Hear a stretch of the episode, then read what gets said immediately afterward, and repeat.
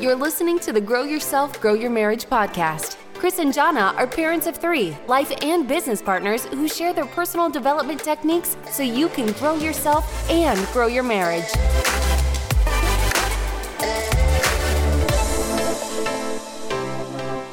Chris and Jana here with the Grow Yourself, Grow Your Marriage podcast.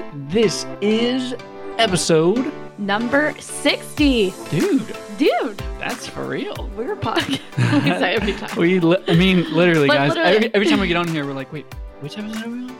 Oh man, and then it just feels more legit every time. Yeah, episode number 60. And we are excited about today's episode. We have a really awesome guest to tell you about and super relevant if you're listening to this in 2020, especially fall 2020. Are we fall yet? I mean, we're we're Ish, headed there.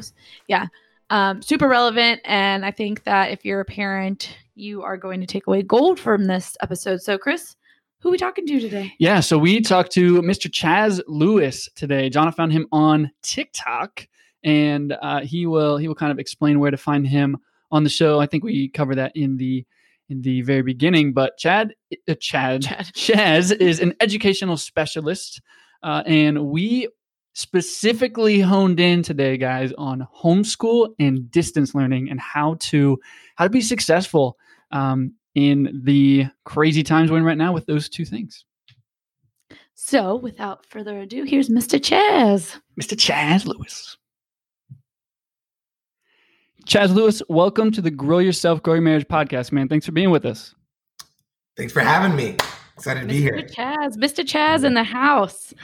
We are excited to have you, Chaz. For anybody, oh, I probably already am going to say this in the intro, but we found you on TikTok, and you are Tick Teach Talk, Tick Teach Talk, right? Tick, teach, talk, yeah, right? Tick teach talk, but it's T I C K is the tick. Ah, Ah. okay, that's important. But that's how we found you. That's how we decided that we needed to have you on our podcast today.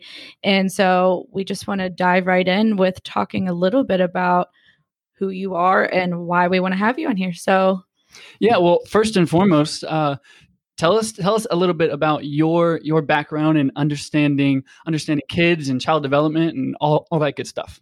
Okay, cool. So um, I'll try to make this as wrap wrap as condensed as possible. Um, just kind of like my story and kind of how I've I've got here. Um, I really started working in the early education industry about 19 years ago. I you know really just came in because I was looking for a job to be honest and um, really kind of got thrown in the classroom. Yeah, there was some training, but there is I, th- there is no mo- there is no training that can prepare you in three days to deal with what I dealt with with going in the classroom with 30 children from three to five. And it was a Montessori classroom. Um, and I really struggled with it. Um, it was really challenging for me. And I understood the, the gravity of what I was doing and how I was impacting the lives of children. So it was really hard for me. But over time, through just having a, a lot of finding a lot of great mentors, the company that I work for has, you know, really great training program with a lot of really great and also influential people who are doing things kind of now like around the world. Um, you know, just being trained and, and learning from them. Um, and then just the constant reflection, um, constant yearning and looking for answers and looking for new strategies, ideas, and testing ideas and doing things in a thousand different ways. Not always the best way. Um, but you know, but eventually finding a better and better and better ways to do things um, and learning and growing is kind of how I got to be kind of Mr. Chaz in my own kind of community in space. Um, I eventually uh, I moved into a lead teacher position and then eventually moved into an educational specialist position, which is what I do now. Pretty much, I teach teachers to teach. I do trainings, um, and I work in a district of nine different schools. So I go pretty much from school to school to school. And I like to say, like, I'm like the kind of I don't know if anyone out there watches Scandal, but like the Olivia Pope of like my school. Like they come in, they call like when there's a problem or there's like a challenge that they don't know how to handle. I'm the person that they call, but I'm also not just there to go towards the problems. I'm also helping with on the front end, like the the the onboarding and the training and all that stuff. And that's something I'm super passionate about because, like I said, you know, when I first started, like I remember how much I struggled. And I literally, guys, I remember literally like going on break and like crying in the car, um, just because I didn't not wanting to come back and just like my body, like the stress in my body would just like not allow me to come back. But I, like I, I put one foot in front of the other, and I and I always did come back and you know learn, learn, learn, learn. Um, so kind of fast forward a little bit more. I've been in my space doing my job pretty successfully. Um, then COVID hit then I noticed all well, all the kids pretty much who were in the schools went home to the parents. Um, and you know, me being really passionate about helping teachers and, and, and parents to help the kids, um, I I, I, like I, I realized that there was something like I needed to pivot. There's something else like I needed to do to help the parents because the parents were now the teachers and the parents now. Like they were they were doing both of those roles. Um, and they were with their kids 24 7 now. Um, and I really saw how, you know, that, how challenging and, and how, you know, how much of a struggle that was in taking on that new endeavor. So then I started to make, you know, I'm like, okay, well, I see how there's also big traffic on TikTok. And, you know, that's where people's attention is right now during this quarantine while they're at home. Um, and that's how a lot of people, you know, almost de stress and recharge from you know you know being with their kids um, maybe during like a nap time. And so i started to create content you know that was engaging easy easily digestible that would that would be really beneficial to parents. Um, and then it just started to grow grow grow and i started to get more and more comments and messages about like wow like i'm using your techniques and your strategies and it's it's completely changed you know my life my children's life our household. It feels different like and you know, I feel better about what I'm doing with my child. And it's so much that the things that I'm doing with my child are so much more effective and successful now. And I see them learning and growing and things like language. And so that's kind of how, you know, I kind of got here. And then it started, now it's kind of expanding to other platforms, Instagram, um, Facebook. I have a podcast on Get Vocal. I'm also on Spotify and uh, on an Apple podcast too. Um, and that's just still starting to grow. So that's kind of how I got to where I'm at. Um, and you know, I have I have a you know a, a one more thing I would like to mention that I think is kind of unique to me um, that is different from a lot of other people kind of in the education space is that um, I have a master's in not you know on top of working with thousands thousands of kids and seeing patterns and, and just just you know on top of that, I have a master's in executive leadership. Um, one of the big things about that is that, you know, if you, if you hear teachers, you know, talk all the time, you know, like what's their big complaint? You know, management, leadership, administration. Um, and there's a huge, there, there, there's, there's a huge leadership deficit. Um, and I think, and, and, you know, and not to just like, like not just like bash principals or administrators because I think it is a, it's a systematic thing with the education system that then is pushed down and pushed down. But you know, there, there's a lot of things that we can do as leaders to intervene as we're pushing things down to the to the to, to teachers um, and also now parents because again now parents are again teachers or co-teachers or whatever you want to call the role is um, with the distance learning which we're going to talk about more which i'm excited to mm-hmm. um, but you know how we treat teachers and the environment and how we set up teachers for success is going to greatly impact how we set how how teachers set up children for success. Um, and so that's been a big thing. And that's and, and i also think that's why i've been able to connect so much with the you know the parents and the teachers because i've been able to communicate it in a way that maybe you know you know maybe you know people who have been in this space use a lot of lingo and jargon, but I, I think I use a lot of relatable language and, and I, metaphors and things that make it easy for the common person who doesn't have an, you know, an early education degree to understand. Um, and so like, I'm kind of like that bridge you know, almost between I'm I'm I'm I'm a lot of bridges um, yeah. between the, the, the child and the parent. Um, sometimes the the the like the the studies and the information and the teachers and the parent.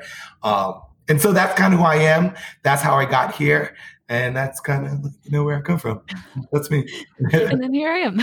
yeah, man. No, dude, that that is awesome, man. Uh, so I think what we really want to hone in on is what you just said is is you have so much experience with the with the teachers and teaching the teachers how to teach these students. I said teach like 10 times there, right? Yeah. But the reality is that we are in times like we've never seen before and more people are homeschooling and doing virtual learning than ever before. And so all the amazing things that you're doing on TikTok and all of those incredible techniques and things like that, we want so badly to be able to um, to help parents right now who are listening to this show or, or even on your live right now who are like, okay, Chaz, here's the deal, man. Like I am now going to be teacher on top of mom or on top of dad and all these things. And now what I need more than anything is I need to figure out how to take my kids that were, you know, watching TV, doing all these things in the summer and now shift it to now I'm teacher. So how do we even begin that journey? Um, man, so I think the everything always begins with you know knowing who your children are, knowing the child, knowing who your children are, um, and and and and in the relationship that you have with them. Um, now, as because you guys are parents, you guys already have a relationship with your kids, which is a plus. Um, but it also means that they're probably, like you said, in the summertime, it, it's a completely different shift. It's a lot easier to make the shift, you know, for a child when they're going into completely different environment with completely different people. Um, and you know, and and make it's easier to be like, okay, at home, I'm this way, there's these set of rules. Okay, at school, it's these set of rules with these people, and it's a lot easier to make that shift. Now you have to make that shift without that location change, but there are definitely things you can do with the environment to to make it feel like the location change, like like you know, for the, the mindset shift of okay, I'm at home and now I'm at school. Um, and it's definitely going to vary on age, on age and temperament on how you do it. Um, so one big thing that I've like that I that, that I push, even not just for the distance learning, but even just helping children through transitions, are is doing a, a visual schedule.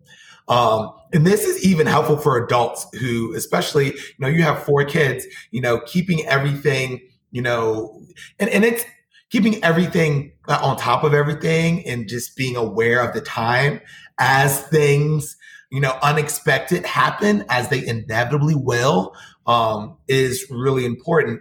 And, and, and the reason why I say a visual schedule more than just a schedule. Now, yes, a, a rhythm of the day is important.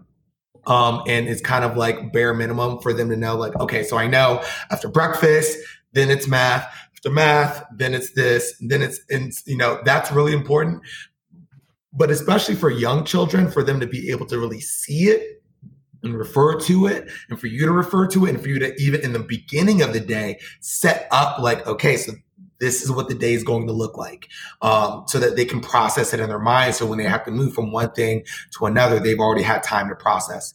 One of the ways that i like think of i talk about this in terms of like why it's so important to like let children know what's coming up and communicate that in a variety of different ways is you know when you are and especially when they're immersed and really focused on something. Like imagine you're doing something that you deem really important or even something that you really enjoy, right? Let's say like, okay, we can do both. So either maybe you're doing taxes and you really want to get it done. You're just like, I just need to get this out the way. I just need to get this off of my plate. Um, or you're doing something that you really enjoy. Um, what's something that you guys like really like to enjoy or do um, on in the like just free time? Uh, how about just having alone time as a mom? Or if we go out and do something, I'm the little kid who doesn't want to go home. I will. That's true. It's definitely true. She probably wishes bars were open till like 4 a.m. instead of 2. Yeah. Oh, okay. All right. Cool. Or, the bar. or video games for Chris. Well, okay. The bar. Video games used to be. Now I just need, you know, focus to work time, right? Right. So, yeah. Right. So whatever the case, all the scenarios work. Imagine you're you're, you're doing you're, you're doing the taxes, or you're at the bar, or you're at you know you're playing. You're really into the the, the video game, and it's like, all right, I'm, I'm in it. I'm here. Like it, you're oh, you're getting real competitive. You're talking back and forth, right? And then someone immediately is like, stop what you're doing. And come do this thing that I need you to do that is important to me. Wait, are we talking about wives here? We're just kidding. about Oh, in general. okay. Okay, know? Chris. okay, Chris. I mean, I'm the edgy one on the show, so you'll you'll figure Okay, that out Chris. quick. and you know, but you know, and I and I've heard that before. You know, I've you know that's something that that's not the first time where I've heard you know the the, the husband make a comment like that. But it's but it's so true, and we all feel that way when that happens. Now, now, now let's same scenario, and it's okay in third like last call, right? That's why they do last call at the bar, so they let so you know it's coming if you went to go to the bar and, and, and you're like, oh, where's my drink? Like, oh, we're not serving drinks anymore. You'd be pretty PO'd or pretty like upset or frustrated. You know, as opposed if they, you know, didn't do the last call, right? Same thing with the games. Like, hey, in 20 minutes, you know, we need to do this. I need to move some furniture or whatever it is. Then you can like, okay, I can finish up this game. You know, you have time to process. Do I have time for another game or not? You know, and then you can you can kind of like mentally wrap that up same thing with the, you know, with the, it's the same thing for kids need to know what's happening next so they can process it. Um, and then they can more easily move towards the next thing. Another thing that I would um, suggest for parents out there to get is a visual timer too, so they can they can physically see the time because especially for young children, time is kind of like an yeah. ambiguous thing that doesn't really that they don't really fully grasp the concept of time. No, I'm like five minutes, and then five minutes pass, and they're like, "What? We just got started," or an hour, and they throw a major temper tantrum. So it sounds to me like it literally just comes down to expectations, just like mm-hmm. with us as adults, like you're saying, when expectations aren't what we expect right then we get frustrated and and kind of like you and i chaz talked before we actually recorded uh, I think it comes down to us realizing that our little tiny humans are actually little tiny humans who work similarly to us, but we but not like right. You know and I mean? and they don't have as much control That's what I mean, over yeah. their emotions right. and all those things. And so you know when people go through your TikToks, which is tick teach talk everybody right? So when when people go through your tiktoks i think people can get these really good um like very very quickly easily digestible, easily digestible things especially on on that exact point that Jana just made. So so how can we how can we expand on like okay so let's kind of take it back to all right so let's say that we start school next week with our kids. They've been watching tv they've, they've been doing all that stuff. We say okay girls we are gonna we are going to um, have a time to do school. So, so far, what I'm getting from this is one, a visual schedule is very important, which Jana does a good job at. Um, and we've definitely seen that work. And then when I'm uh, consistent with it, our right. oldest really thrives on knowing, and she gets excited, even if the work is chores or something she doesn't want to do. Her seeing it and being able to check it off, she is so much more compliant. So we have not really done that with the littler ones yet, um, right. but our five year old really does well with that. So yes, visual schedule. Then the visual the timer, timer, Yeah, which we need to get one. Oh, no. I can you can you hear us? Did we disappear? Yeah, yeah, we're good. We're good. Oh, okay. Oh. Um, yeah, we need to get we need to get timers. So would you suggest having different timers for different because we've got five, three, two, and new. so should, yeah. should they all have not the baby obviously, but should the ones who are doing school should they all have a timer like their own? Um, I think it would be, yeah, I think it would be, been, especially if you're all doing different kind of learning things at the same time, which you're probably going to be doing. Um, yeah. I think it, it, it, would be beneficial. You probably could work it out in a way if you had got like just one or two of just, you know, both of both of your um, you know, and if they're in the same room, maybe both of their activities or both of their things, their workbooks or whatever they're doing is ending around the same time. You can manage okay. that so you don't necessarily have to buy one for each child. But if you do, I think it would only be more effective and be more beneficial. And, you know, they take more ownership of it and you can, even, they could even label it and like personalize their own timer. So it's like something that they're part of too, because anything that they're a part of doing, the more that they're going to be more invested in and the more that they're going to move towards. Same thing with adults too, but you know, like, you know, definitely for children as well. I love that. I love that. So I have a question. So my friend and I, I have one friend who's starting to do homeschooling after her child's been in traditional public school. And then there's others of us like myself who are just jumping into homeschooling. And then some who are going into virtual learning. And we're all already having the same problem of I'm mom and they don't respect me like they do their teacher. They don't want to listen to me when I'm trying to tell them this is important. They're, you know, especially my oldest, she's wanting to goof off and doing things that she, I know she didn't do when she was in preschool because her teachers always raved about her behavior. So, how do we, I know, I know we're going through the steps here, the schedule and stuff, but how do we shift from mom to teacher and actually get them to listen without us losing our patience? Because, you know, I, I want them to just do it. Like I said, I want you to do it so just do it but i know that that's not how their little brains work. Yeah. Yeah um there there there there's there's a lot of parts to this that i, I want to address. So one uh answering your question just directly you know you know so for your four your your with the first example you're giving five year old we have a five year old who did a couple months of preschool but that's all. Like okay. outside of the home yeah. So um one is just is is having those conversations a- ahead of time um and just knowing and and just a- again kind of another way of setting up the expectations of what she's going to be expected to do and what's going to happen and just l- letting her process ahead of time. Now another thing that you can do um, to make it kind of you know play playful but still serious is you could literally um and i think and the disclaimer in, in, this is that different, I think you'll get different results with different children, but this is just, I'm going to throw this out there for someone, for people to maybe try is, you know, you can literally put like your teacher hat on. It's like, okay, we're in teacher mode, just a physical thing. You Associations, know, yeah, I like that.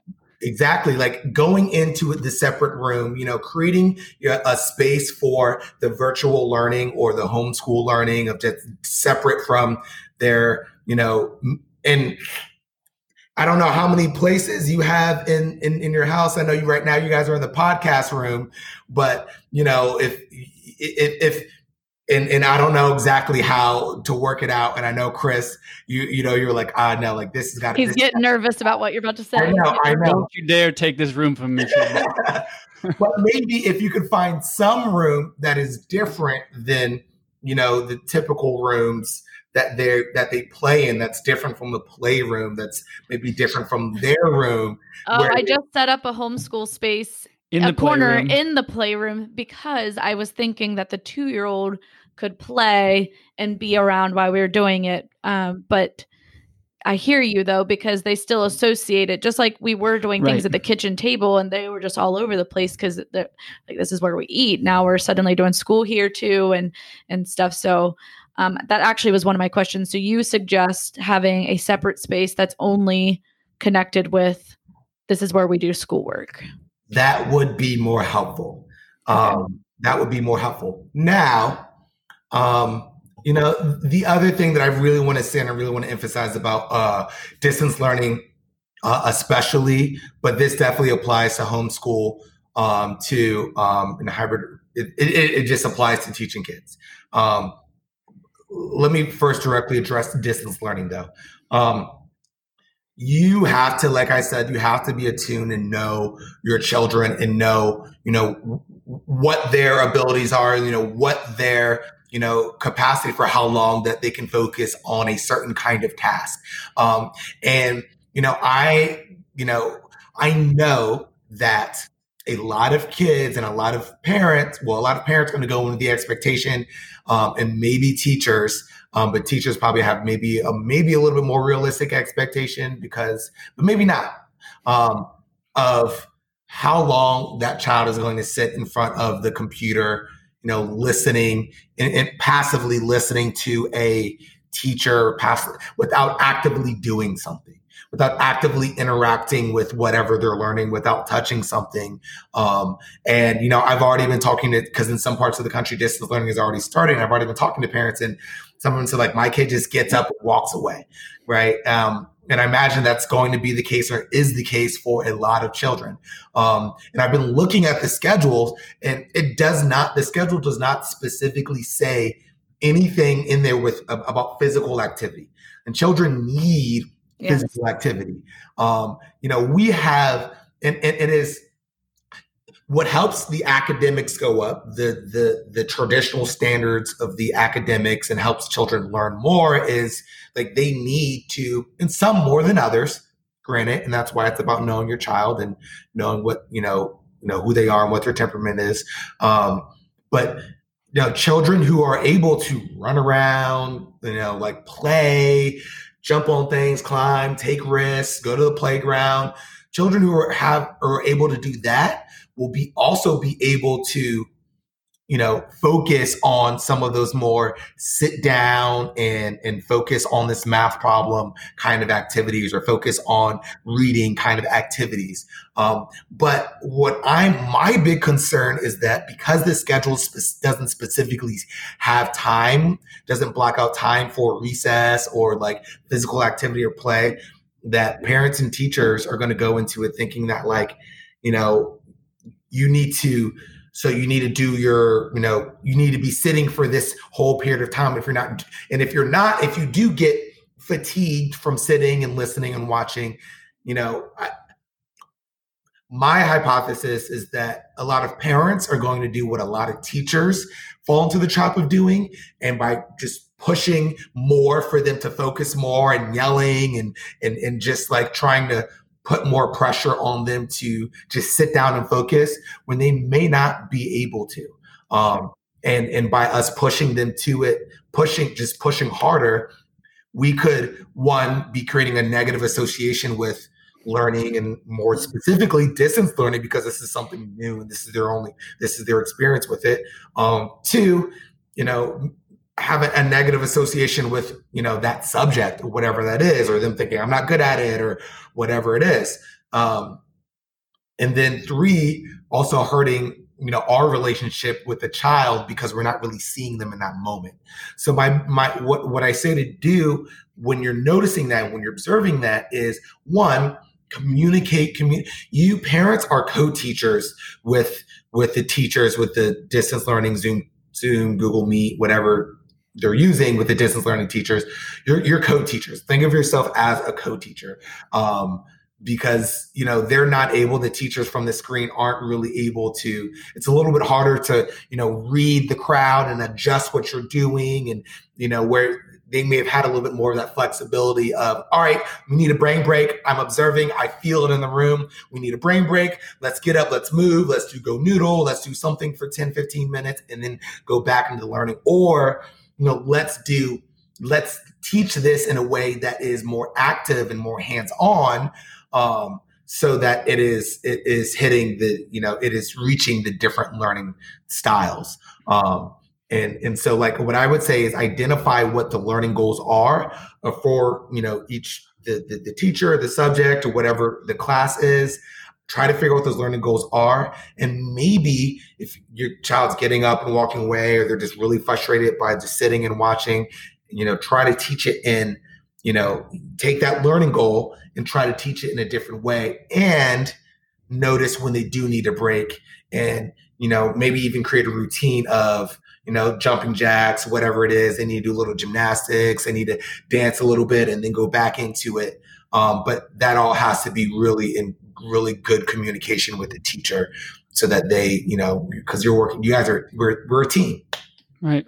Chaz, I have a question for you. So, this is something that I think is super interesting. You talk about focus, and I know as as an entrepreneur, you know, just studying people in marketing, like we are literally at the point where we got nine seconds to get a hold of people's attention, if that, right? Yeah. And so, how can we expect our kids to focus anymore in a day and age when, like, literally, we are constantly um, constantly overstimulated. So, my question to you would be um, Do you think there's incredible benefit to maybe starting our morning and making sure that they don't get it? Like, let's put it this way. So, let's say, so let's say, um, this is a terrible example, but it's all I can think of the difference between probably like weed and like hardcore drugs, right? Where are we going with this? I know it's a terrible example, but hear me out, right? So, so the reality is when a kid wakes up, they watch YouTube, they watch TV, they get on a tablet, they play video games. That's the hardcore drugs. Then we are trying to back them down to something that's not nearly as exciting, which is school. So for that mm. reason, mm. do, you think, do, you think, there's any uh, merit behind saying like we probably shouldn't put screens and things like that in front of our kids before school because they won't be able to shift and enjoy it even close to as much. Terrible example, I know, but hopefully get the point.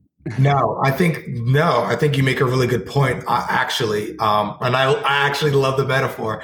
Um, you know, and I and I would say, how, how, hmm, I would say that instead of because people use a lot of times use you know drugs to meet another need um, that isn't fulfilled within themselves um, instead of another more natural, more healthy way to meet that need. And what I would say instead of the, you know, instead of, so maybe they do need the, the, maybe right now because the way the world is they, they need the marijuana distance learning. That's what's being pushed on everyone.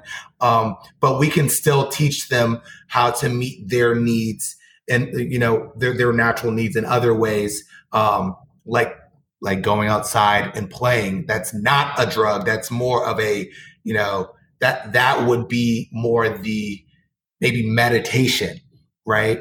Um or the the more of just reflective you know you know listening or just just more understanding and being able to the, the breathing techniques or something like that. So so that went so that way when they go to the um when they do distance learning, there are they're more regulated than what they would be if they had the super stimulation of the video games and and and, and all that jazz. So keeping them away from those things is is maybe like a tip to say like yeah we probably don't want to expose them to level 10 and then just because we're playing and exciting excited with them it's still like a level 6 com- comparatively well, that's what I was going to say. I was going to ask if you feel like it'd be a good idea for those of us who are either homeschooling or distance learning to s- try to start them with their day of doing some kind of fun physical activity, whether it's outside, going for a walk, doing dance, get, you know, changing their state.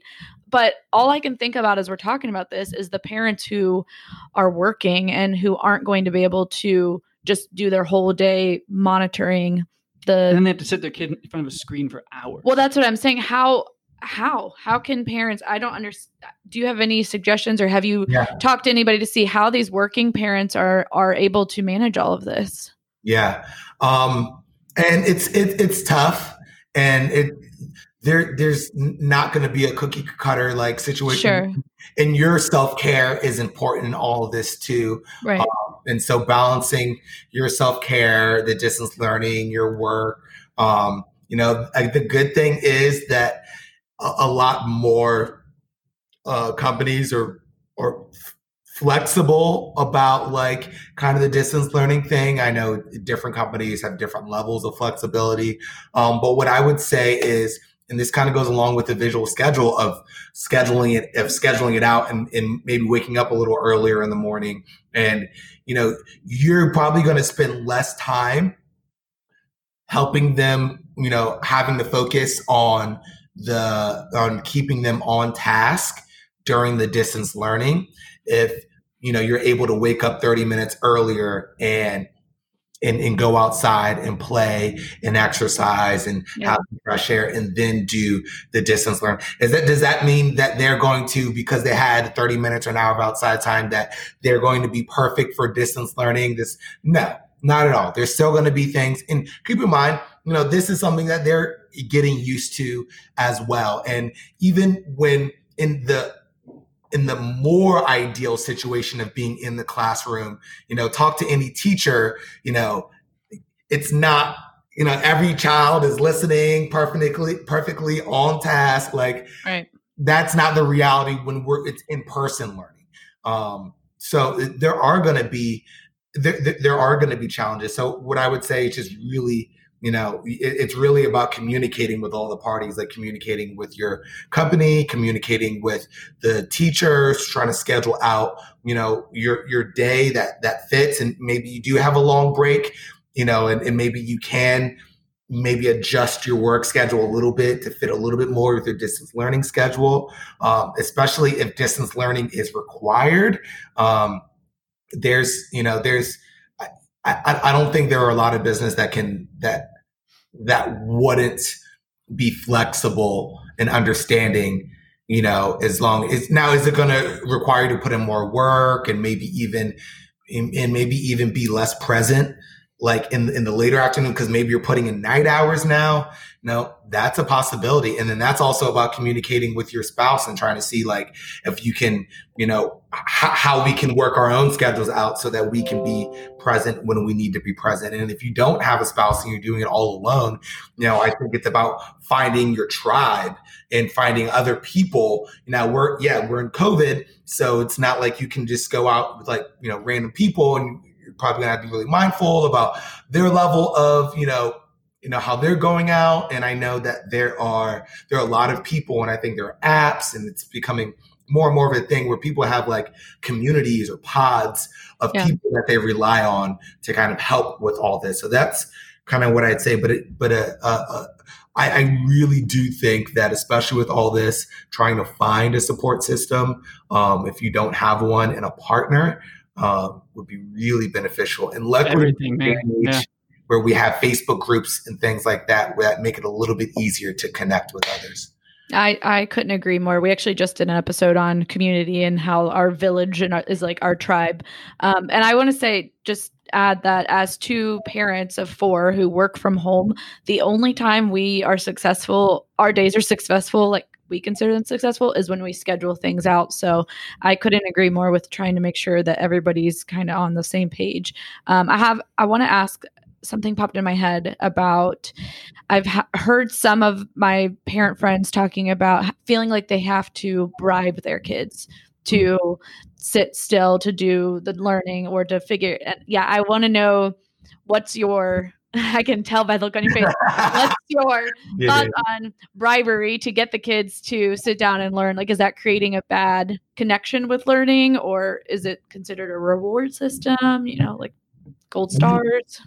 So the the the the big problem is, and this isn't just with distance learning, but this is a problem with the public education system in general, um, and just the way that it's set up, um, and how it encourages teachers to teach. Um, you know, and and and I before I answer the question, I just want I don't even I just want to like throw this quote out there um, that the and I'm probably I'm paraphrasing it that bad teachers don't happen by accident. The system practically demands it. So what we do is what we typically have a tendency to do is we expect children to adapt the way that they learn to the way that we teach.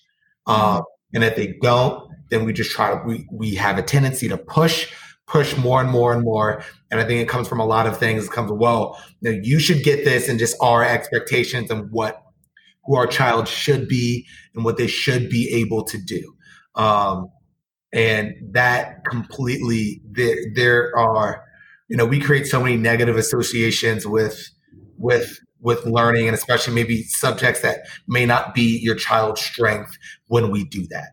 Um, so what we need to do is really know who our child is really see your child and really see their interests and really see the way that they learn the way that they grasp things the way that and incorporate that into the learning. So your child's five, right? You said a five year old girl, right? So I'm going to stereotype, but this isn't all five year old girls, but this, I'm just stereotyping, but a lot of five, they like, you know, and boys too, but pretend play is a really big thing, right? Yeah, they do. um, and, you know, so maybe you're learning math and, you know maybe the the numbers and the way that the that the workbook is just isn't resonating with your child. Now you have a choice to either push push push push keep on explaining it the same way and into frustration or try to just guilt them into submission to just do or you can really identify okay what does my child really need to get out of this and learn? Is it like so five plus three or you know or you know six times two? You know is there a different way that i can teach it where they're more likely to grasp it? Can we do a role play where you know we're at the store and like we're going to the store and she wants to buy you know her lol dolls or she wants to buy you know candy and but she has to give me the right amount of money and that's the process that we're working through. Is that something that's going to resonate with her more? Does she yeah. need something that's more tactile that she can move around and adjust? Does she need to, you know, does she just need, is she just fatigued from sitting in the computer uh, for an hour and a half because I know when I'm sitting and watching someone talk or I'm passively like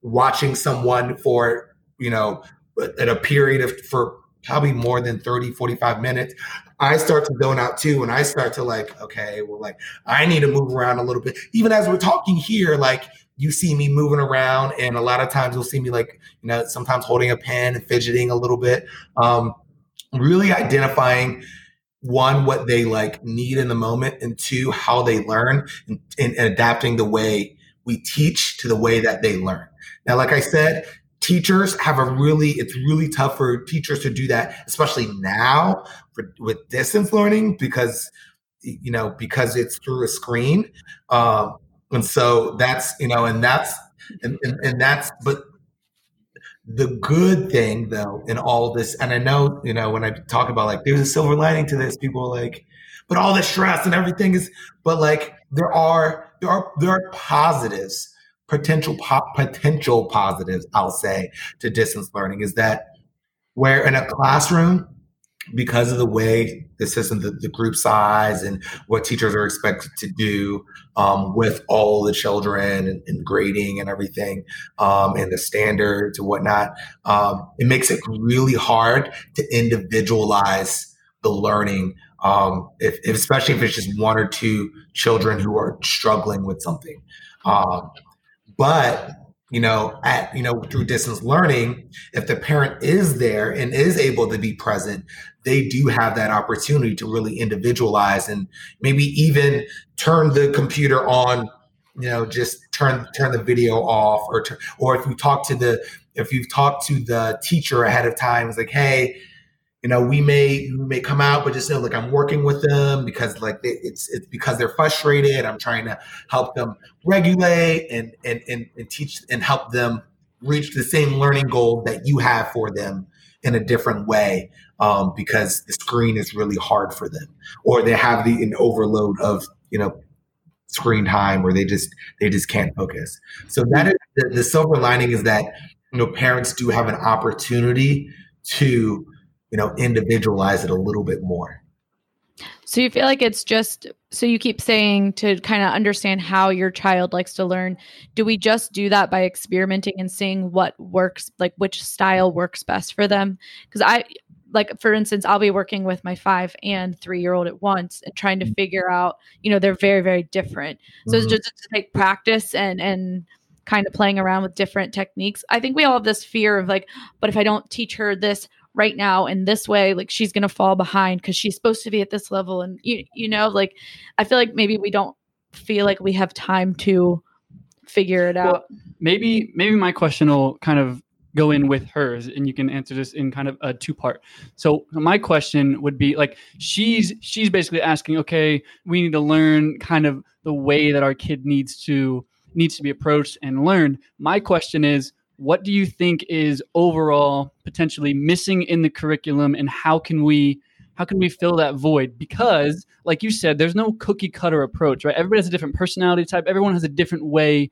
in the way they do things. So my question would be and hopefully this this goes well with yours is if there is a missing piece in the curriculum and and we only had an hour and a half of time for our kids in a day like is it really the times tables and all those things, or is there something that could wrap it all up and make them uh, ultimately just more intelligent and uh, I don't know.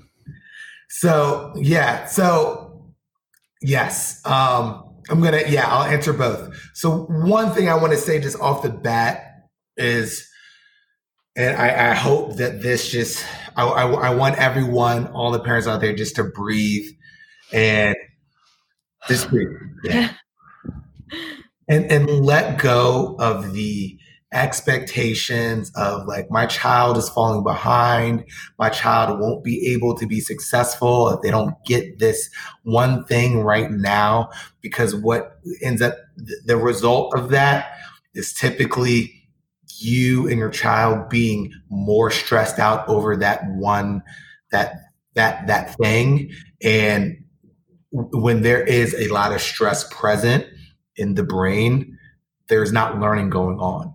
Um, So that's the one. So, so first, I want to start with that. Okay, so recognize when that stress is creeping in in you and, and in your child, and you know, and recognize that that might be a time for a break and to maybe revisit that. Um, now the other now the other thing what's missing in curriculum and what just in general is, you know, it's it it is especially for young children, children your age are all five and younger. It it is play. Play is the missing is the missing. I'm about to go on a rant, y'all. Uh, Go Do for it. it. Go for it. we have um we have we have this culture of getting children and this goes into your falling behind stress um this culture of getting children ready this readiness culture we want to get and, it starts so young. We want to get the infants ready to be toddlers toddlers ready to do, do pre-k pre-k ready for kindergarten kindergarten ready for first grade you know elementary school ready for you know uh, middle school middle school ready for high school high school ready for college and and and and, and then and then college maybe maybe we're preparing them for life and but we've spent our whole time getting them ready for a lot of times things that they're getting them ready for school instead of preparing them for life um, Preach. you better preach. Oh my goodness. and and and you know we do such a great disservice and and and, and as a result of that we have and it happens younger and younger. We've taken play out of the school system. We've we've, we've we're more and more taking more and more out of it and trying to focus more on sit down listen academics. Where time after time you know and and, and just so much brain development research says that play is what children really need. That's what what children really need to grow their brains um, in the most productive, efficient way, and it's going to help. And all the traditional academic metrics go up too when we do have a greater focus on play and you know active learning as opposed to the you know sit down and listen i am the teacher who's going to fill your brains with knowledge so you need to sit there and listen their brains mo and, and, and this is most children their brains aren't as ready to even receive that knowledge when they don't have the play when they don't have the physical activity when they can't go outside. So you know and that's why i emphasize that you know so much. Um, and through the you can pretty easily incorporate you know the a lot of the things that you the learning goals that especially for a, five year old for a four year old a three you know especially for five and younger you can very easily i'm not going to say very easily but you it, it, it, may take some thinking because it may not be as easy for everyone. Um, and I, I, recognize that and I understand that. But all the things that children do during their play are very easily relatable to the things that they are being asked to learn um, in the traditional academics in school in terms of, you know, the, you know, their, their re- re- reading comprehension.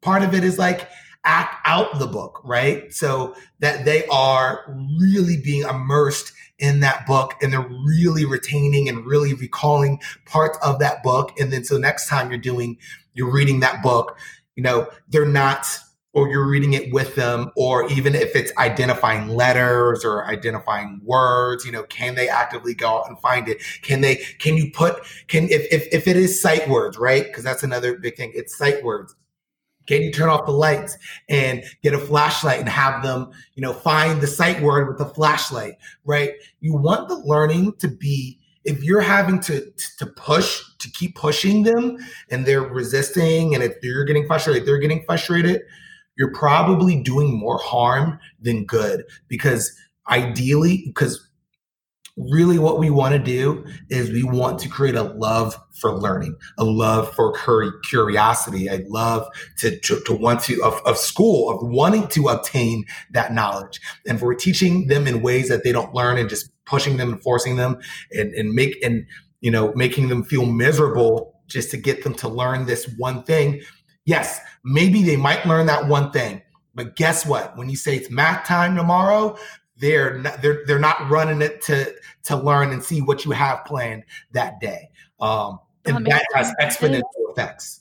Dude, my neck hurts from nodding yes this whole entire time. Well, it makes so much sense, and it makes wow. it, I'm starting to realize why there's things that I did not like in school, and why everybody just said, "Well, you just have to do this. It's just part of life. Just suck it up and and keep going and keep doing what you don't want to do and learning."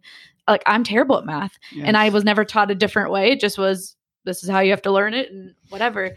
Um, I want to ask because I'm getting like kind of emotional. I'm getting excited thinking about all the ways I can maybe connect better with my kids and and still teach them have fun like for instance something we do that i think that you would agree with is we'll take walks and i'll have them like point out try to identify the numbers on the mailboxes or the shapes of the signs and stuff mm-hmm. and they really like that but uh, i like your flashlight idea do you have a place that you go to for those kinds of ideas or is that a part of your coaching like i want to know like i want more ideas of how to teach yeah. them through play Okay, so yes, I can definitely work with one on one and do the coaching. www.patreon.com forward slash Mr. Chaz. I do one on one coaching, daily tips, online courses, exclusive podcasts, group coaching, and all that stuff. Yes. Now, if you're not going to do the coaching and work and work with me, another way to approach it, um, yeah, sometimes I will go to like, you know, common thing is like the Pinterest for ideas, but I don't take ideas directly from Pinterest. It's just a lot of times it'll spark another idea. Um, yeah.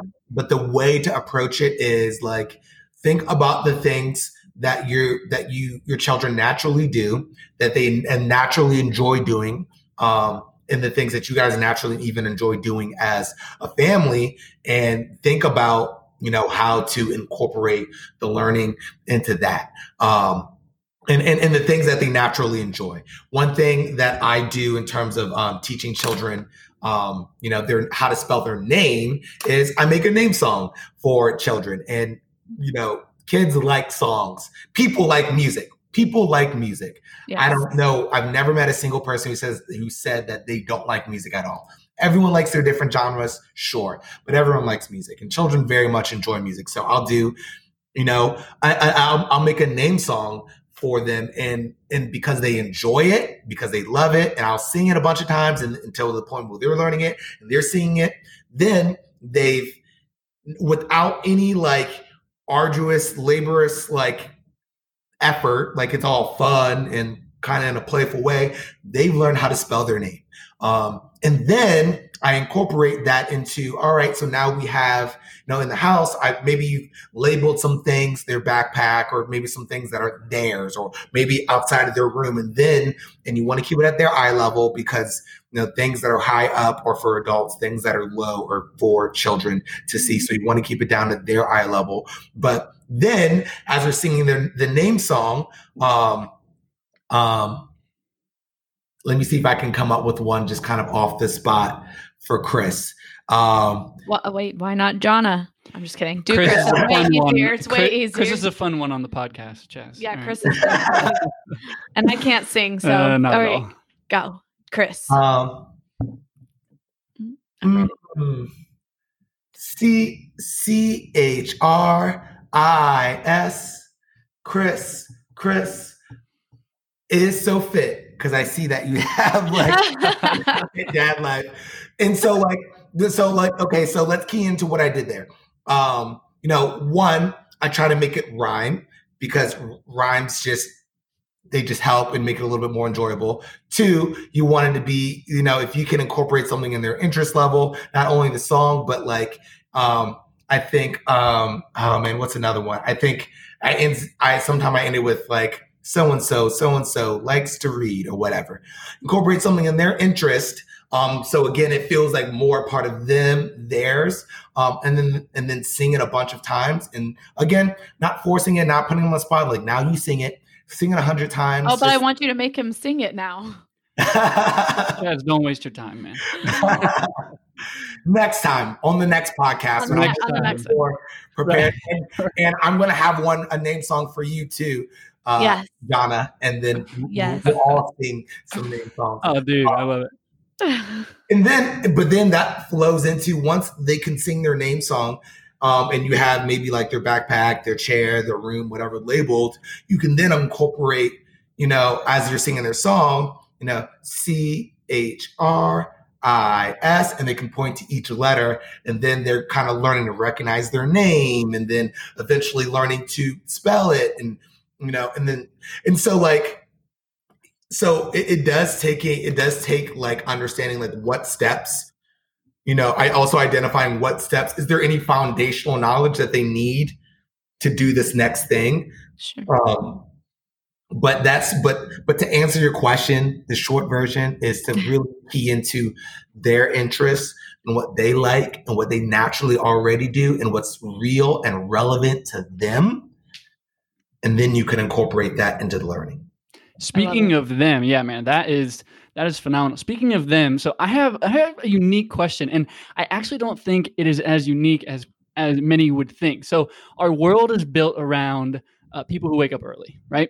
And many kids, it seems, aren't successful because, like, naturally they like to stay up late, or you know, the parents stay up late, or whatever. So let's take, for example, a parent who works the graveyard shift or night shift or something like that. Now they have to shift to homeschool or virtual learning or whatever and now they are supposed to wake their kid up and they're all supposed to go against like you know just how they tick as a family. Would you suggest that they create a routine because we're all quarantined anyway would you suggest during this time period because they have control over their education they create a routine that fits around like okay cool like um, you know we're we're to do school at certain times because and i know it sounds crazy but when, when you look at the research it's there. Because there are a lot of kids who who need more sleep and aren't getting it um, and waking them up early and all that stuff so so what do you think about um, about knowing your family and creating a routine around hey is my kid a morning person are we morning people or afternoon or whatever i know it sounds weird but j- just a question i mean no you bring up a really good point um and I can, I actually hadn't even really thought of that. So I actually love that thought. You're a thinker, Chris. Um, I, you know, I, I actually do think that would be a good, I, I think it would be a good idea. So you're talking about in the homeschool situation, right? right Right. So you're not bound to the schedule. I think that could be really beneficial because, you know, there, you know, there is a lot of research out there that says that children aren't, don't get the amount of sleep that, because, you know, because of the time that schools um, open, the time, the time that schools open are based off of the, the work schedules that Exactly. we have. Um, but it's not conducive to, for the learning and the brain development of of what actually children actually need. So I think that's actually a really that would be a really interesting shift, and would love to see.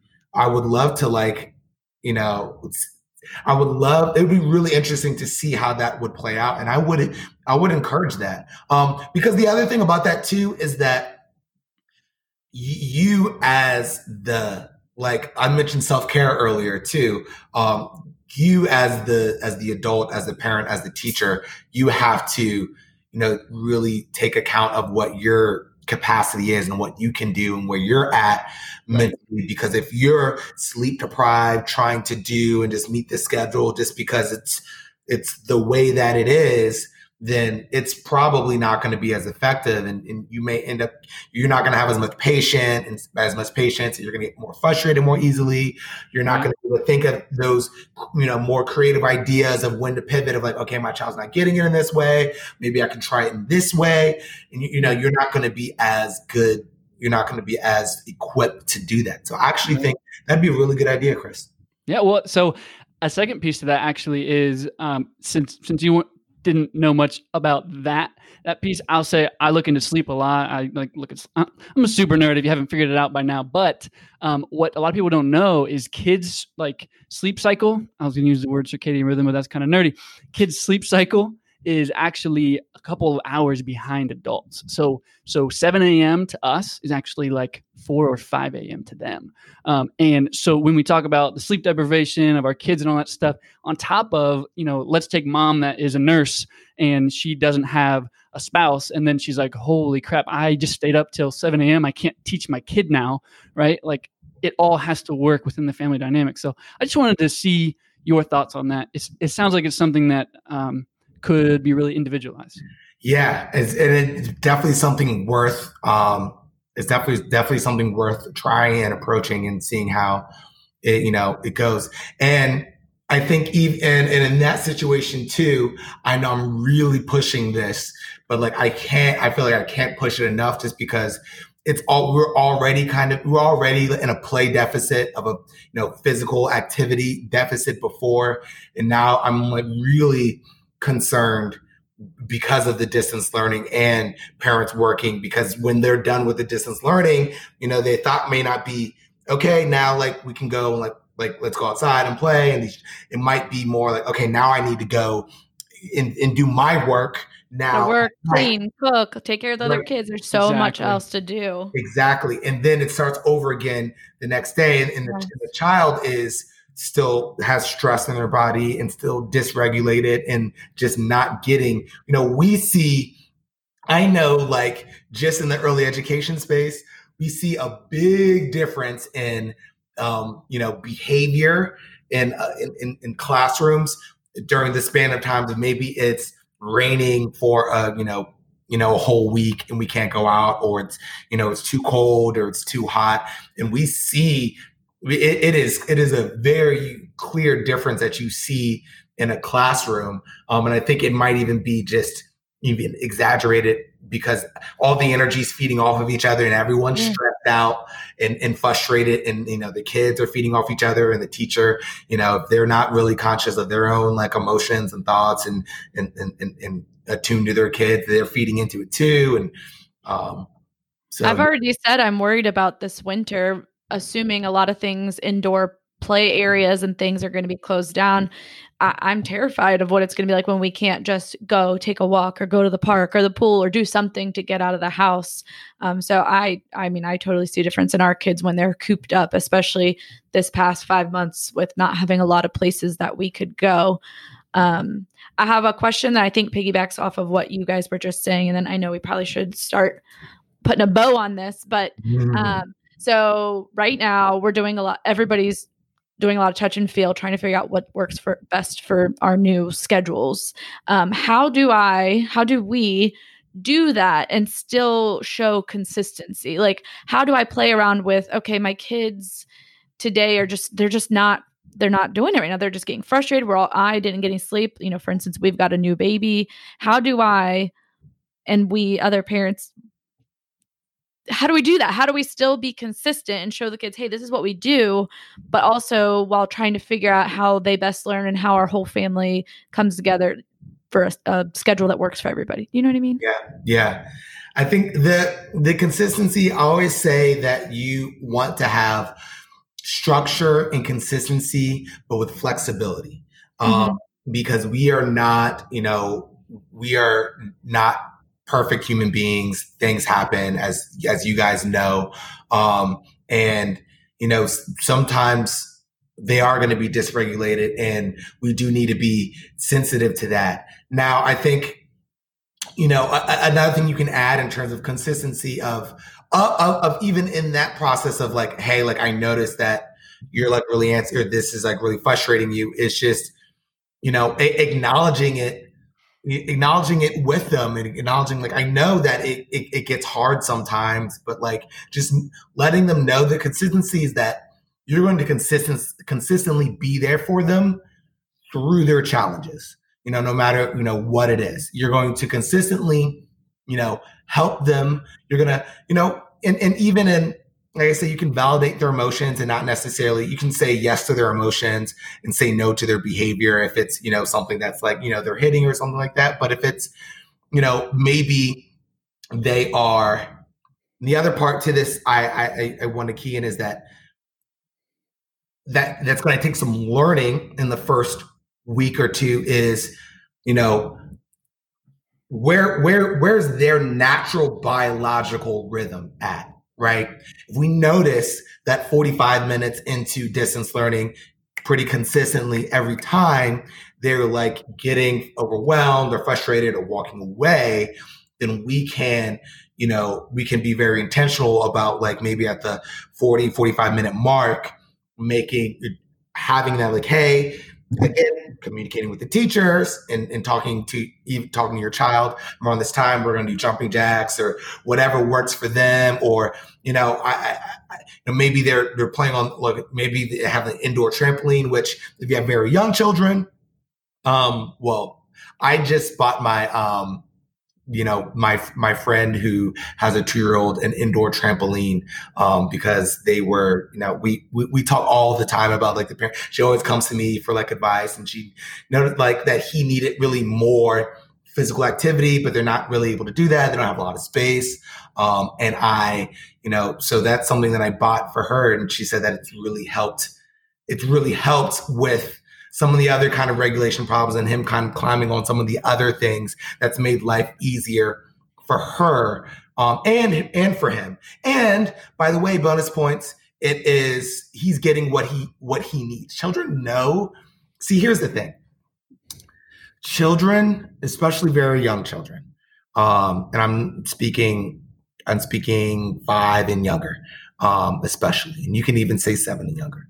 Um, children know really internally what they need for their brain to develop um you know at you know to to its capacity. They know they really it, it's it's it they internally know. And that's what their you know most of their behaviors and especially even some of the ones that frustrate us you know they know that really for them to learn really for them to become to be prepared in life that sitting and looking at a screen is not the best way to do it. Um, and this is actually across species, right? This isn't even just you know mammals. This isn't even just mammals who know how important play is for their brain development. Um, you know, it's it's it's it's it's fish. It's it's it's it's not even just you know, um, invertebrates. It's such it's all over the animal kingdom. Um, and you know, I, I I say that, and you probably see the reoccurring theme here of just me emphasizing the importance of play um, and the importance of physical activity in the learning.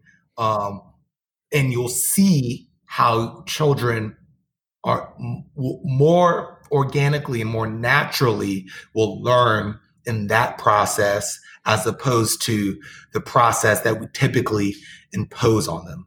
So I know you you ask a question and I'll like answer it, but then I'll go somewhere else. But no, man. To your the original, the consistency is that in in letting them know that you're going to be there to help them, mm-hmm. um, and also being attuned to where their biological kind of their natural their their own kind of biological needs with right what they're doing.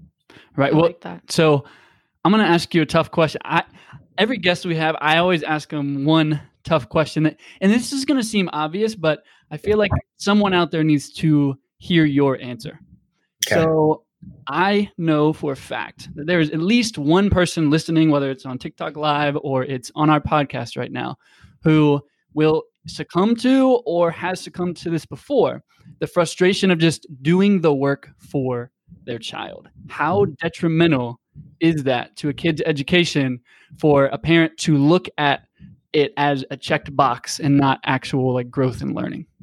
Mm. Because I I know people who literally told me like, yeah, I do my kids' homework all the time, and I'm like, what? So, you know, I always I always like to think about things of like, you know, when we're when when we do things with children or to children, um, or even around children, you know, what is that communicating to them? Is it communicating to them that we don't believe in their competence to be able to, to, to learn it, to get it? Is it communicating to them that they can't learn it, that they're just because they're just not good at it. So that the only way through is for, you know, someone else or, you know, my parent to do it for me. Um, and, you know, and then, you know, what is the, what is, what are the effects of that? Right. Um, you know, it, does that child now go through life saying like, I just don't do math. I just don't do English. I or I just can't like I just can't write papers because that was, you know, I tried and I it was hard for me. And my the person who I trust, who loves me and cares about me, recognized that I couldn't do it either. And so even though that it's not in their, you know, best, even though they I know that I'm supposed to be the one doing it and they know I'm supposed to be the one doing it. They did it for me because I couldn't do it myself. Or another thing too is what's you know what's more important? Is the learning important or is the grade important? Um and then that gets into a whole nother thing of like perfectionism and like being how you know how you know people see. And, and the other thing i want to unpack um and think about like i would ask you know I would ask ourselves, like, why are we doing the work for a child? Like, is it why aren't we allowing our child to fail? You know, like, is it is it is it because we if our child fa- fails, it looks bad on us. Mm. Our ego creeping yeah. in. We don't want to look bad to whatever you know, other parents, teachers, society, whatever. And I or I see it as you know reflection on on me um is is that our concern and if you know that is and that creeps into a whole nother honestly like a whole nother podcast conversation that like, yeah. i would probably want to get into of just like you know instead of seeing our children as our property who are a part of us we should really see them as you know um you know, as a separate entity, a separate their own spiritual. Oh, I love that, man. That, you know, that that that with their own wants and desires, and you know, and, and and a lot of times, and look, a lot of times, our views of parenting and the ways the the what we impart on our children is a product of what was imparted on us. Mm-hmm. Um, and, and, a lot of times the you know perfectionism you know creeps in. And you know we have to we have to have this veil of we're perfect put together family that like you know we get good you know good grades. They're going off to the college of choice. Um they're you know and and, and instead of you know and, and, there's so much there's so much. And i want to like very lightly hit on so right. um you know when we impart that like perfectionism on our children then you know we are taking away what's important which is the process. The, per, the, the important part is the process of learning and we're putting undue stress of some uh, some a perfect product that doesn't even exist. Right. Um and and and even in ourselves wanting to be a perfect product that doesn't exist. And, and that actually debilitates the learning what helps people actually learn more and grow more is to you know appreciate the process of learning to to know that the mistakes are going to happen that the that the that the that there is no real failure just really learning opportunities. Um, and and i always say that we shouldn't strive to be a perfectionist. We should strive to be an improvementist Yes, I wrote that down because I wanted you to talk to bring that up just in general because I feel like us parents need to hear that there's no such thing. Like we just we need to be an improvementist, which is what getting better every day. The goal is not to be perfect every day. The goal is to improve every day. And I, I would it. add on to that that like of you know something you mentioned earlier and just even in terms of talking about the scheduling and even though you schedule things out doesn't mean it's going to go perfect uh, just release those expectations of perfection those expectations that everything is going to go exactly the way that you plan release that you know? And it's going to do wonders for you and it's going to allow you to pivot in those situations and really give your children what they actually need in the moment um, as opposed to um, as opposed to stressing yourself and them out and and and and and, and, and unintentionally harming them in the moment and harming their mindset in the moment. Um, and so I would say, again, circling back, it would it's better to just allow your child to fail, fail, mm. to get that bad grade, than to do the homework for them. Yep. It's like the same thing too, like with the, you know, um, I forget who it was, the celebrity who's paid, who, you know, paying their for the child to go to college or Mhm. the bribe. It was it, it was the bribes that happened. I forget. I think The, she was on the Full House. Yeah, I can't remember. Lori. Lori. Yeah, Lori, Uh, Lori Loughlin or something like Yeah. that. Um, you know, it's it's that it's that same kind of thing of like, what is that? You know, what is that doing to the child's psyche? Um, and it's it's it's not help. It's not helping. Well, we ha- we have to understand, like, and this is me preaching to myself as well. It's like I don't know who said it, but nothing is a failure unless you fail to learn from it, right? And Yeah.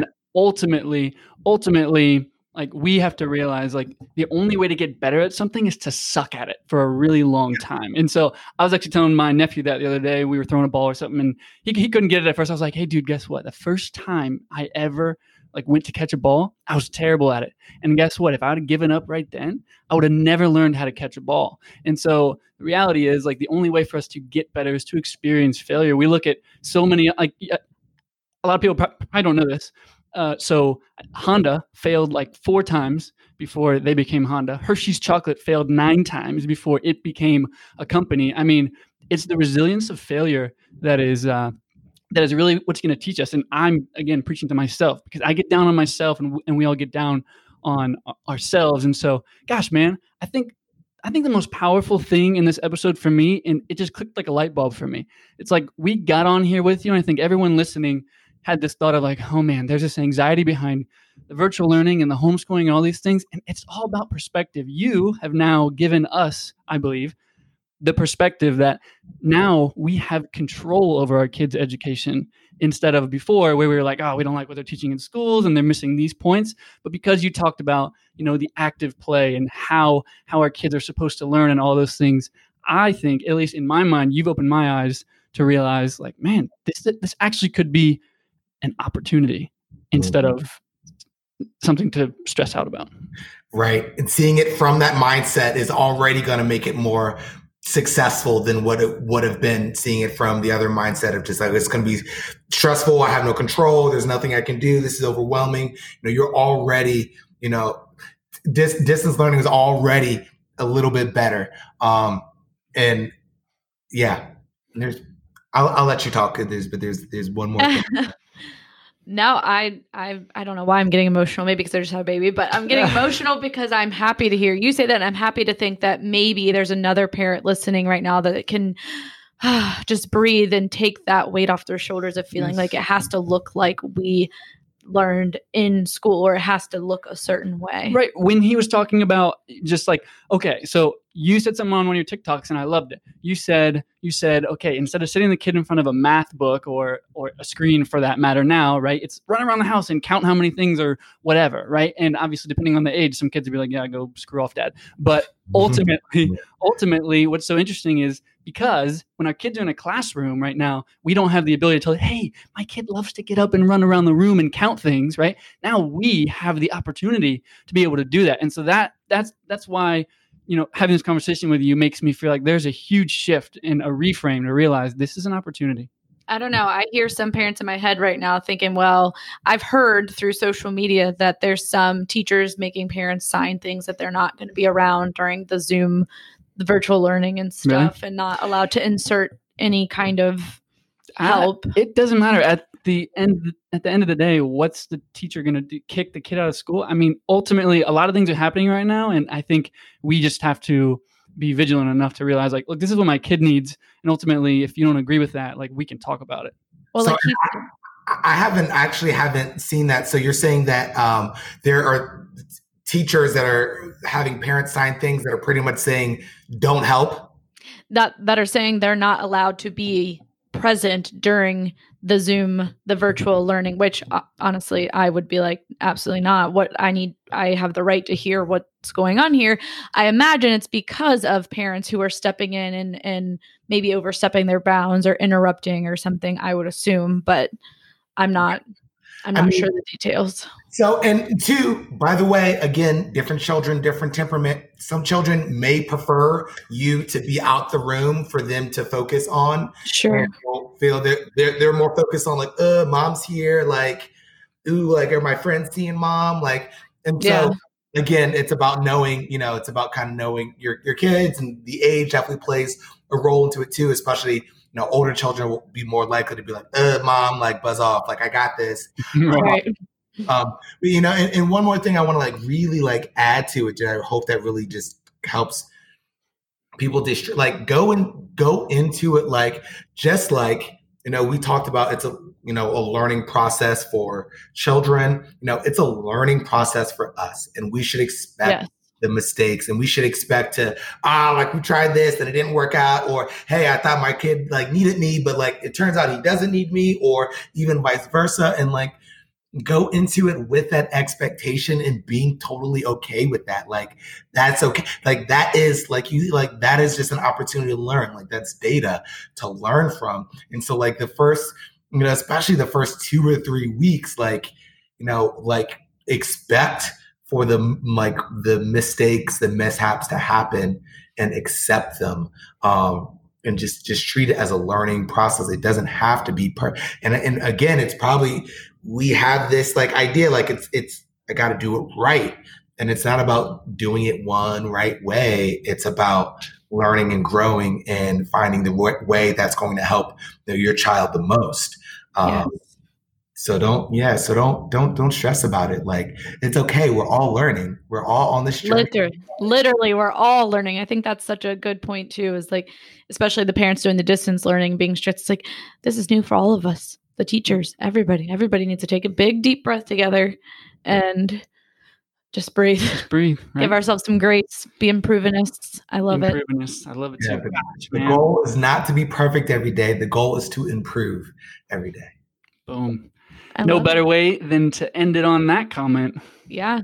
Chaz, I know, Mr. Chaz, I know that we've talked a few times about where our people can find you. But first, wait, Chris always asks this question. I don't want to not okay, ask fine. it. Okay, so even though that was a solid, that was a solid ending, but, but oh well. All right. so the question we'd like to ask pertaining to the virtual learning and all the homeschooling and stuff, um, was there anything we didn't ask you that you wish we would have asked you?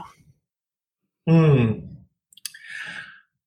I think I do a pretty good job of kind of like incorporating like my um, so I, I, mm, I would say that I guess in terms of like topics that I really am just really hot on talking about right now, um, that I think kind of flow into this conversation is about our, you know, expectation of obedience um, and, and our control over children. Um, and, and, and, and I hinted at it just kind of like a little bit of just how, you know, our ego just makes us feel like we need to control children. And it's not just parents, it's teachers. It's like, this is an adult issue. Um, and, and and and we should instead of focusing on being obsessed with obedience and being and so focused on obedience we should be more focused on cooperation um, and what that looks like more of it, it's not the it, it, obedience is more do what I said because I said it. Don't ask questions. That's obedience. Cooperation right. is, um, you know, I'm gonna, you know, let's work to. I'm going to understand what your needs are. I understand what my needs are, and let's work together to do, you know, to to move forward in a way that works for both of us. Let me communicate the reason why things are the way they are. They have to be the way they are, so that we can move forward in a way that works for both of us. A lot of what cooperation looks like from a very young age because you know children aren't you know three and younger aren't very great at verbally communicating um and we're you know not always don't always know exactly what is is knowing being attuned to their needs and their temperament and their personality um in, in, in, doing it and working off of that. Now there is like sign, you can teach young children who aren't talking sign language, but you want to do that with, with saying the words. So if you want to say like, you know, more, if you want to teach them more, you want to say more with, with the words. You want to do the sign and do the words. But that's probably kind of if we were to do like another podcast episode. Yeah. We're going to do another podcast Yes, episode. I on would- it. Dive in. I want to dive deep into that because I think Everybody we does, were yeah. very much so raised with why do I do this? Because I said so. I'm the parent and that's why. And so we automatically yes channel we we would 100% if if you would accept our invitation we would 100% want to have you back on the show to talk about that in specific we wanted to be so focused on the virtual learning and the homeschooling and i really hope that we were able to uh, kind of zone in on that and people got value so Yeah. hopefully uh hopefully that took place Yep. So our people who are listening and they're like, we need more Mr. Chaz in our life, they can find you at Tick Teach Tok, right? Yes. Tick T-I-C-K. Tok, T I C K, teach T A C H, Talk T O K. Um, also, you can find me on Instagram as Mr. Chaz, M R C H A Z Z. You can find me on Facebook as Mr. Chaz, Mr. Chaz. Um, if you want coaching, one-on-one coaching, I especially if you heard the distance learning, you want to help, want help with the homeschooling or help how to figure out how to do distance learning with your different age groups. But you have a two-year-old who's climbing on things, you have the six-year-old who has a hard time focusing, and you're carrying the one. You know, we can work together. We can, you know, individualize and do more ideas and and really work with your situations. And that's through Patreon, um, www.patreon.com forward slash um, Mr. Chaz. Um, and that is, you know, and and and you also get other things like online classes and such. And one other, well, two other places you can find me. I also have a podcast. It's an interactive podcast. So as we're talking and you know, Chris and, and Jana and I, we are able to talk and interact, but there's you guys are on, only hearing this in the future. So you can't make comments or chat on the side. I have an interactive uh, podcast that I do every Monday, 7 p.m. Eastern on Cool. uh, Get Vocal. That's www.getvocal.com forward slash Chaz, C H A Z Z. Um, and that's where you can see um, my podcast that I do. Um, and you can pop on, you can grab a seat, and you can be on the video, and we can have conversation. And then you can also um, chat on the side and ask questions too. Um, and then. I'm in the process of well, I already have some things on Spotify and iTunes, but I'm in the process of really like upping my quality and editing the audio and all that stuff to be on Spotify and um and Apple Podcast. But you'll already see maybe uh, three or four episodes on there now if you check it out. Sweet.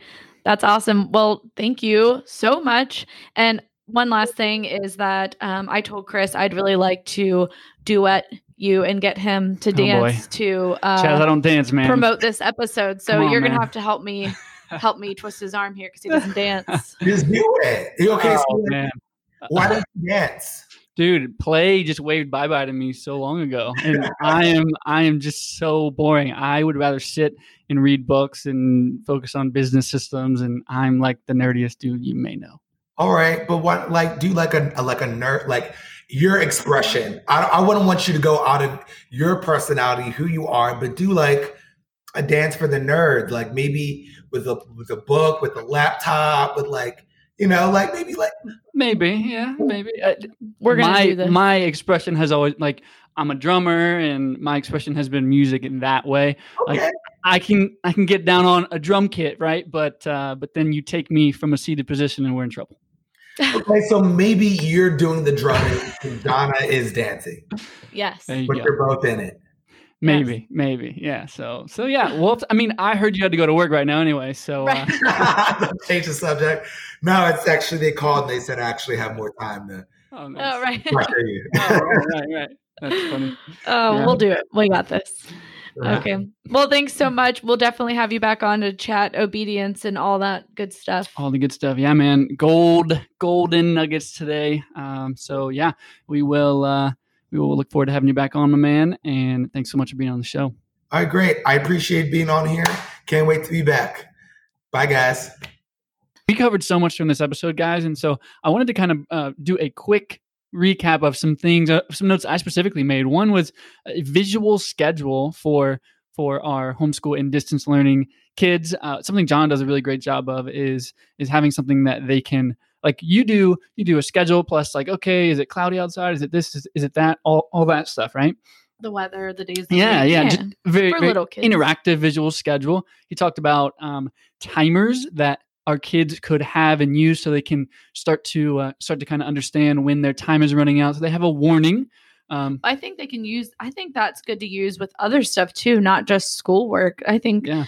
I'm thinking playtime, park time, Right, uh, TV time. And we also jumped into associations. I thought that was kind of cool how he was like, look, you got to change something. And so potentially, here's my teacher hat, right? I thought I thought that was really interesting. Whether it's uh, some article of clothing or something that your kid's like, oh, she's Or wearing it, or he's he's wearing it, right? Or, or actual space. right? Or actual space um, to create a different association for our kids. And uh, he also talked about um, he he also talked about communication with your job. Uh, everyone knows we're in a crazy time right now, and so hopefully you have a job that you can communicate and understand. Like, okay, I- I'm in a situation right now, and I need to you know have this conversation with my management or boss to say, cool, we need to uh, shift things a little bit for me just to be able to uh, give our kids a, a decent education. True. All those things. We went over a ton more. Uh, you can certainly go back to listen to the episode. Chaz also has an amazing TikTok uh, that we talked about. You guys already know that. So check that out at Tick Teach Talk. Is that it? Mhm. Right. Uh, so that's it, guys. Thanks for uh, sticking with us during this episode. We hope it brought you tremendous value. And uh, uh, oh, oh yeah. Oh, so what is it? www.buymeacoffee slash GYGYM. Dot Right? com slash every time. Okay. Well, it's going to be linked in the show notes. But thanks for those of you. Some of you have already gone to www. Doesn't even says anymore. I know, right? Slash GYGYM to Yes. buy us a coffee because you must like what we do. Maybe you like us. Probably me, not Chris so much. Definitely not me. I'm just kidding, but honestly, thank you to those of you who have already done that. It means a lot. We do put a lot into this show, and that's why we're always shocked when we have another episode up because it is not easy as just hopping on the mic like one might think. So uh, that's buymeacoffee.com slash GYGYM if you would like to help support us in that way. Yeah. And thanks for the supporters who have already. So that's it, guys. We'll see you on episode. We're going.